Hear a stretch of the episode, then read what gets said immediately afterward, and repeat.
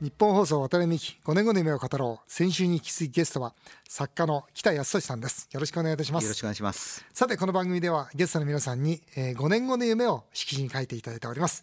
北さんにも5年後の夢書いていただきたいと思います。北さんはあ今54歳。はい。で5年後は59歳ということで、はい、はい、では59歳の夢をそちらの色紙に書いていただけるでしょうか。はいわ、はい、かりました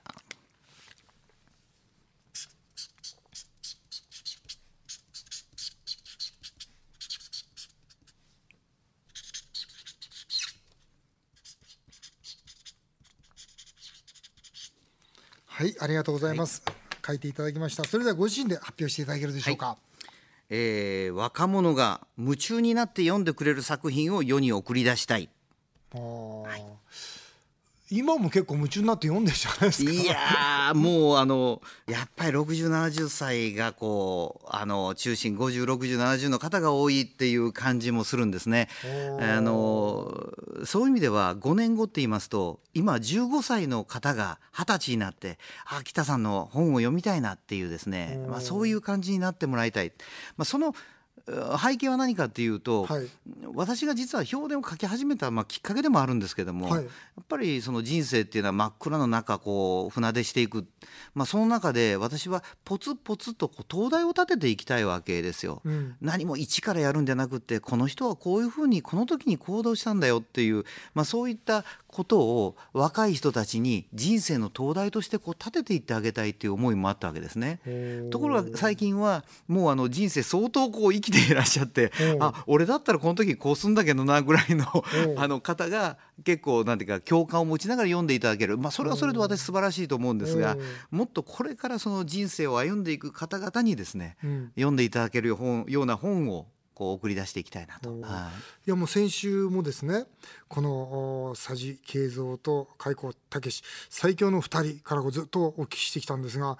あの今週もちょっとこの本からまだもう少しお聞きしたいと思うんですが、はい、この佐治慶三さん、はい、まあ本当にそのウイスキーからビールにチャチャレンジされたということをまあ先週お話しさせていただいたんですがこの皆さんもご存知だと思いますけどウイスキーの一番最初って白札だったんですよね、まあ今のホワイトですよね、この時の格調あるコピーなんですけどこれはまあ開口さんじゃないんですけどね「サメを人舶来猛進の時代はされり酔わずや人我に国産志向の美酒サントリーウイスキーはありってね。このいいですよね僕ねこのコピーを見てですねよしと思って3号店目白札やって店やったんですよ。そうですか。そうなんです。よよしこれでホワイトウイスキー売ろうと、はい、ね、特に当時ハイボールですから、はいはいはいはい、ハイボールで売ろうと。と思ってやって大失敗したという。本当もうワッタミが一番最初にもう潰れる寸前まで行ったっていうのはこのコピーのそのよしってやろうと思ったことがきっかけなんですが。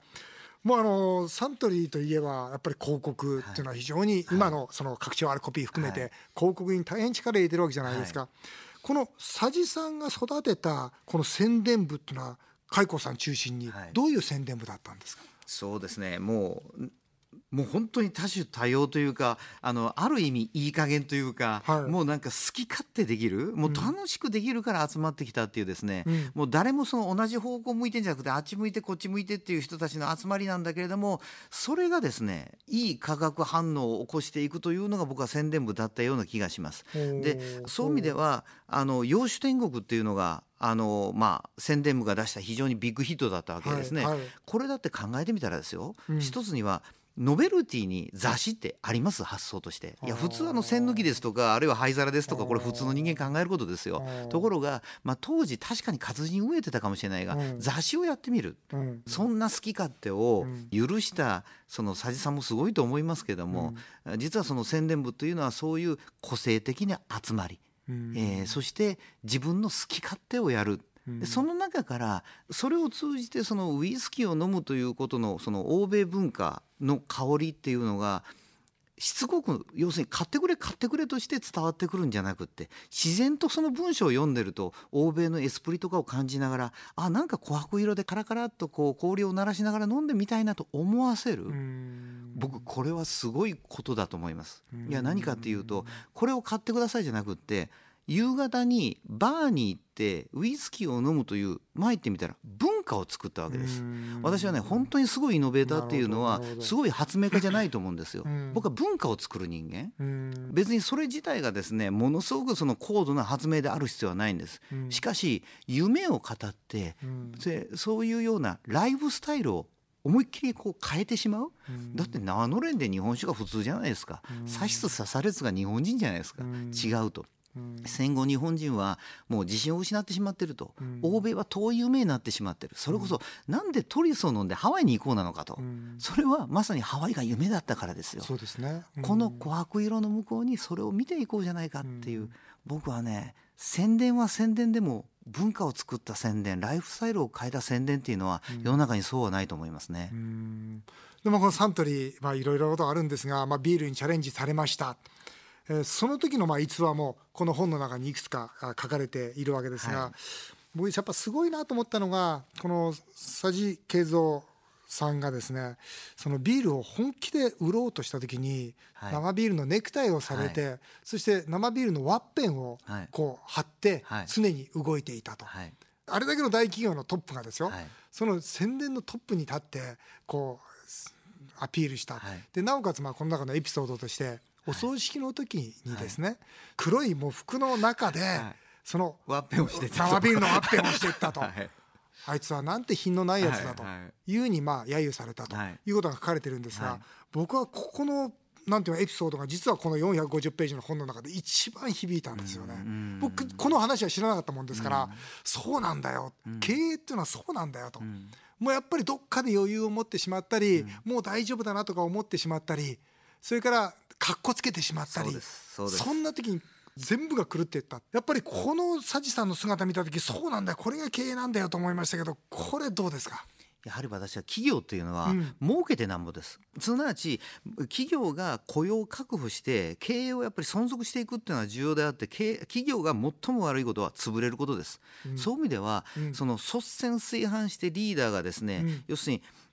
実は佐治さんという人はその理系で、うん、科学者で、うん、インテリで、うん、読書家で、そしてクラシックも大好きで、絵が好きで、あるいはその俳句とかそういうこともしている。もうそういう意味での教養人社に構えて私は財界人ですってかっこいい姿を見せようと思ったらいくらでも見せれる人物です。ですね、しかし、それではダメだと、やっぱり社員に自分が自らこう立ってこれだけ俺がやってるんだっていう姿を見せないとっていうですね私はこれは千場商人からの、まあ、父親なんかがまさにそうでしたけども、うん、いい伝統を受け継いでるなというふうに思います。うん、そうですよね、はい、やっぱそれが本当にサントリーさんの強さだなと、改めて思うんですがちょうどあの私がですねもう何年前かな十数年前になるんですけど、まあ、ワタミで上場したぐらいの時にですね、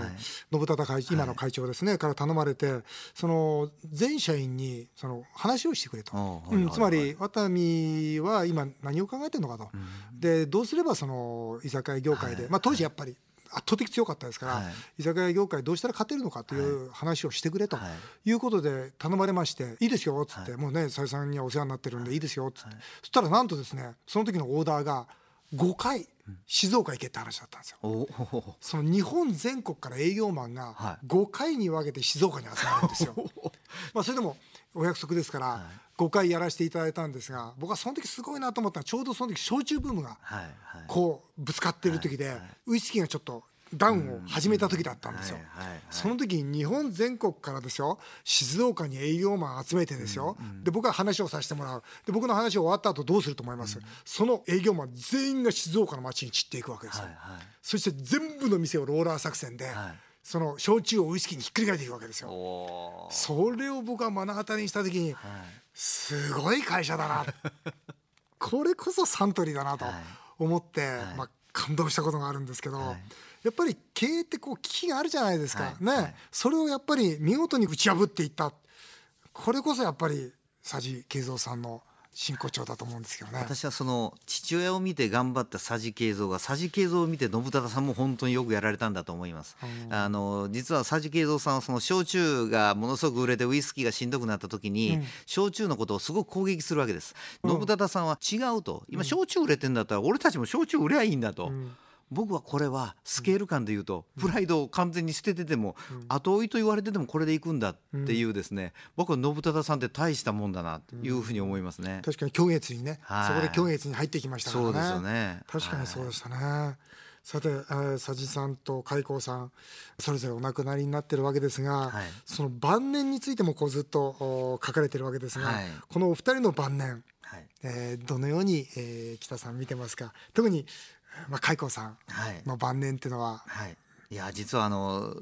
私の本の一番前に「あの明日世界が滅びるとも今日あなたはリンゴの木を植える」というまさにそういった晩年を過ごされたんじゃないかなというふうに私は思います。だってがんに侵されてその病床で小説なかなか書けないですよやっぱりそういう意味では、その療養生活に集中しようかなと思います。しかし、彼は何日か徹夜してでもですね、原稿を上げていくわけですよね、でその時の言葉がいいですよ。俺は作家だからなと、最後の最後まで作家として自分は死んでいくんだと。いうところですよね。あるいはその佐治慶三さんはどうだったかというと、うん、取締役会長のままですね、うん、やっぱり自分の心残りはビールであると。いうことで、徹底してやっぱりビールの黒字化あるいはそれ以外の清涼飲料水ですとかセサミンのようなですね、まあ、サプリメント事業ですとか、まあ、いろいろなものの展開をもちろん確認しながらもこのサントリーの流星そして100年の100周年を迎えて、うん、そしてみんながハッピーに特にお客さんもハッピーにしないといけないけれども、うん、何よりも従業員を大事にする会社なんですよね。うん、この僕は100周年の時の佐治さんのその言葉、佐治さんの立ち振る舞い僕はこれは売る時には率先垂範してみんなも頑張れってやりますけども、うん、楽しむ時にはみんなで楽しんでこの会社にいてよかったなっていうものを味わってっていうそういうのをその本当に死ぬ間際まで示された佐治慶三というのも経営者を最後までやられた。最後までリンゴの木を植えられた人だった。というふうに思います。まあ、上場を選ばなかったわけですね、はい、要するにそのプライベートカンパニーを貫いたとい。うところで、まあ、佐治慶三さんはいや経営の基本はそのプライベートだよとい。うことをこう堂々とおっしゃってるわけですが、はいはいこれなんかいかがですか？やっぱプライベートだからできることがたくさんあったと。いうことですかね。要するに常識にとらわれないで本質を見ようっていうその科学者としての目っていうのを持ってらっしゃいました、うん、一流企業上場企業だっていうのが常識です、うん、そうですね。あるいはそのあのファミリー企業っていうのはあまり良くないんじゃないかっていうふうな、そのマスコミの風潮もあります、うん、しかしそれに対して冷静にお前ら考えてみろよと、僕はそういう意味ではその経営を非常に冷静にこの科学できた人間が佐治慶三だったんじゃないかと、その出した結論が結局上場は今いらないと、ファミリーファミリー企業でいいと。そうです。はい。さてもう一つお聞きしたいんですけどね、はい、その一部の開口ファンの間ではもうものすごく嫌われている、はい、奥様、はい、元は慶三さんの、はい、そうですよね。秘書の方、はい。あまあ、秘書というかサポーターだったんですね。えー、マキさんという牧陽子さん、はい、この方のエピソードも随分出ててなんかひどい女性だな。開口さんってこんな悪妻のね、方と結婚されたのかなと思うんですけど、はい。はい、そうなんですか？ただ一つ言えることはその牧さんには牧さんの思いがあった。だって開光さんがあのサントリーに入ったきっかけって牧、さんが作ってるわけですよ。ね、佐々さんとつないだのも、ね、牧さんですよね。大学卒業する時だってなけなしのお金を出したの牧さんですよ。うん、あの作家に参ったらしてあげたのは私だぐらいのですね思いを持っててもおかしくない、うん、そういった意味ではどうしてその作家にしてあげた夫が自分を裏切るんだってありえないだろうっていうふうに思う牧さんの気持ちもわからんではない。で開子さんがまたねその浮気のことを本で書いちゃうんですよね。作家のこれは業ですね。要するに自分は作家である。作家っていうのは先ほど気取らないっていうのがありましたけども、作家っていうのは裸になるっていうことなんですよ。それの究極の姿がまさに自分の浮気の話だって全部書く。私は開光さんが人間っていうものを書こうとしたのと同じように開光さんがどういうようなその苦しみも味わったかの顔を書きながら開光さんを通じて人間とはっていう業ですとかあるいはその男女関係ですとかそういったものも実は私は書こうとしたつもりです。なるほど。さてあの今日はこの最強の2人からお話を聞いてきましたがまああのおそらく次の作品のことも、はい。考えてらっしゃると思いますが、次はこれだけの話誰をか 誰を書こうかなとか、はい、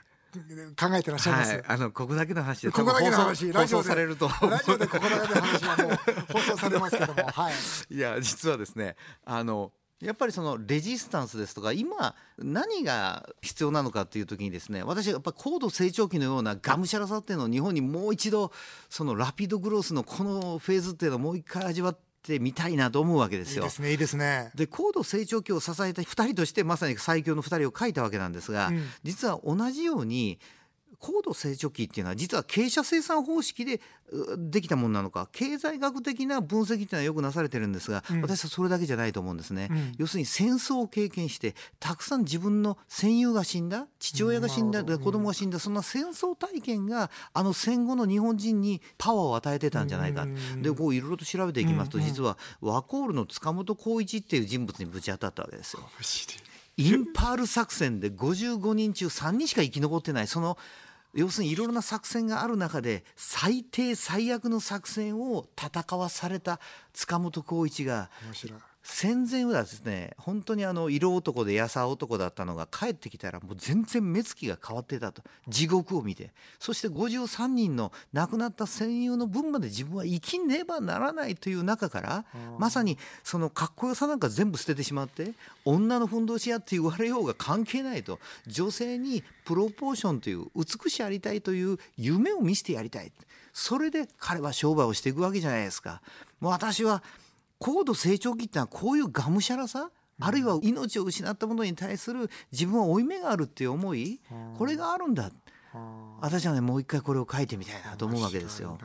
いや実はね昨日ですよ、はい、バコールの副社長、えー、そして塚本さんの秘書をやってた方と食事しまして、はい、3時間塚本さんの話したんですよ。